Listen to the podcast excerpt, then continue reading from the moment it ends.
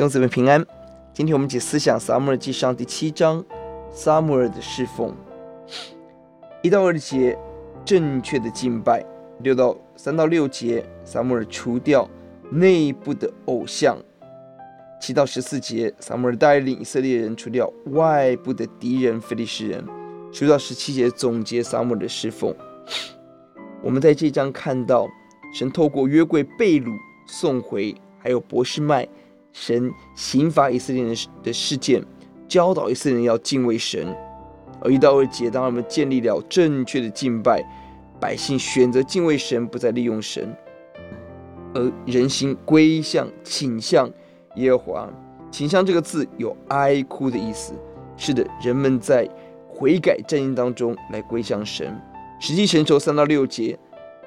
撒母耳推动内部的宗教改革，把外邦的偶像完全除掉，聚集悔改奋兴会，在悔改中把以色列人的灵性拉了起来。而紧接着是七到十四节外部的征战。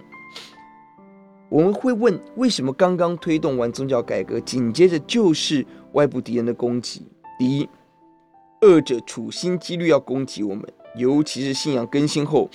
他要使我们惧怕，因此我们要呼呼救神，积极为出境者迫切祷告。第二，我们更看到这是上帝奇妙的计划，透过将外外邦的攻击，要彻底除灭非利士人外邦武力的威胁，让选民经历神的大能跟怜悯。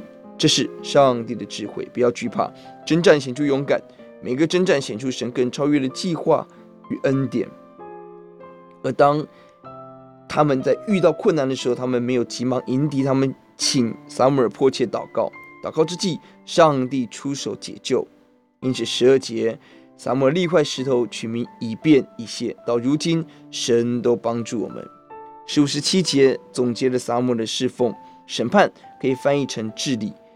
撒母耳做百姓的领导，积极到各个城市处理百姓的问题，治理以色列民，固定的巡行。固定的帮助人，这是我们侍奉的榜样。我们低头祷告，主求你教导我们效法撒母耳，建立百姓正确的敬拜，除掉偶像，在一切的征战之中，用祷告抓住神，纪念一遍一切的神，让我们起来爱神的羊，爱神的教会，起来治理建造神的家。听我们的祷告，奉耶稣的名，阿门。